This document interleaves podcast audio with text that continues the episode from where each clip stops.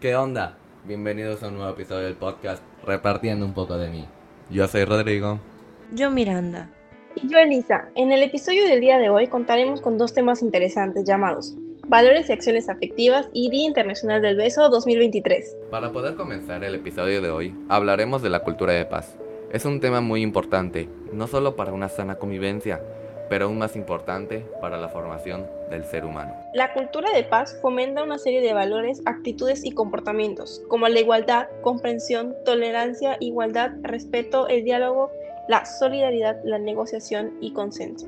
Todo esto junto con el apoyo de otros valores y aspectos fortalecen la convivencia armónica y los lazos entre individuos de una misma comunidad e impulsa una mirada crítica en la construcción de una sociedad. Desde 1945, la UNESCO promueve varias cosas, principalmente el derecho a la educación de calidad y los avances científicos dedicados al desarrollo de los conocimientos requeridos para lograr un progreso económico y social para poder alcanzar la paz y el desarrollo sostenible. La UNESCO tiene bajo auspicios varios proyectos internacionales establecidos para impulsar la solidaridad y la paz en Oriente Medio. En el ámbito de la ciencia, gracias a su apoyo internacional, concentran sus actividades en las que requieren la colaboración de varios países como los problemas de acceso a agua dulce, la salud, la salud de los océanos, el cambio climático, entre otros. Y todos bien sabemos que esto nos afecta a toda la raza humana. La cooperación internacional se fomenta a través de programas para gestionar espacios fronterizos, tales como los sitios del patrimonio mundial, las reservas de biosfera, los geoparques y los recursos hídricos transfronterizos, además de los programas como Agua para la Paz o del conflicto potencial al potencial de cooperación. Con esto concluimos nuestro primer apartado. Sin más preámbulo, pasemos con el segundo. En nuestro segundo apartado hablaremos del Día de la Tierra. Este día se celebra el 22 de abril. Esta fecha nos sirve para recordar y reflexionar de cómo tratar a nuestro planeta. El primer problema al que nos enfrentamos es el cambio climático. Todo el mundo conoce por encima qué es, pero poca gente realmente lo conoce. Y aún peor, poca gente se preocupa por hacer algo al respecto.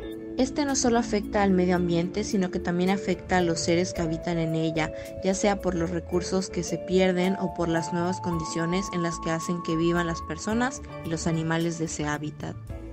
Todas estas acciones tarde o temprano serán irreversibles. Cuando la gente intente corregir lo que pasa, habrán varias situaciones que se nos presentarán y esto será muy difícil de corregir, ya porque sea demasiado tarde o porque cueste mucho conseguir un cambio. El mundo que estamos disfrutando no es igual al que vivieron nuestros padres. Hablando de aspectos ambientales, obviamente evoluciona y cambia, pero existen cambios para bien y para mal los que estuvimos son malos, las condiciones, el aire, el suelo y el agua son muchísimos peores y no nos permiten poder, y no nos permiten poder prosperar de manera sana y correcta. Este día es el segundo que se celebra dentro del decenio de la ONU con el fin de conseguir la restauración de los ecosistemas. Los ecosistemas son importantísimos, por no decir que lo más importante, esos sustentan todas las formas de vida. La salud de nuestros ecosistemas depende de la salud del planeta y de sus habitantes. No hay que sorprenderse si ese día ves muchas actividades referentes a este tema. Ese es el propósito de realizarlas. Se hacen marchas, eventos y charlas sobre la importancia de cuidar los recursos naturales que nos provee nuestro planeta. Con eso concluimos nuestro segundo apartado titulado Día de la Tierra. Bueno chicos, con esto terminamos el episodio de esta semana. Esperemos que les haya gustado tanto como a nosotros. No se olviden de seguirnos en nuestro blog, en Instagram, Facebook y TikTok. En todas nos encontramos como repartiendo un poco de mí.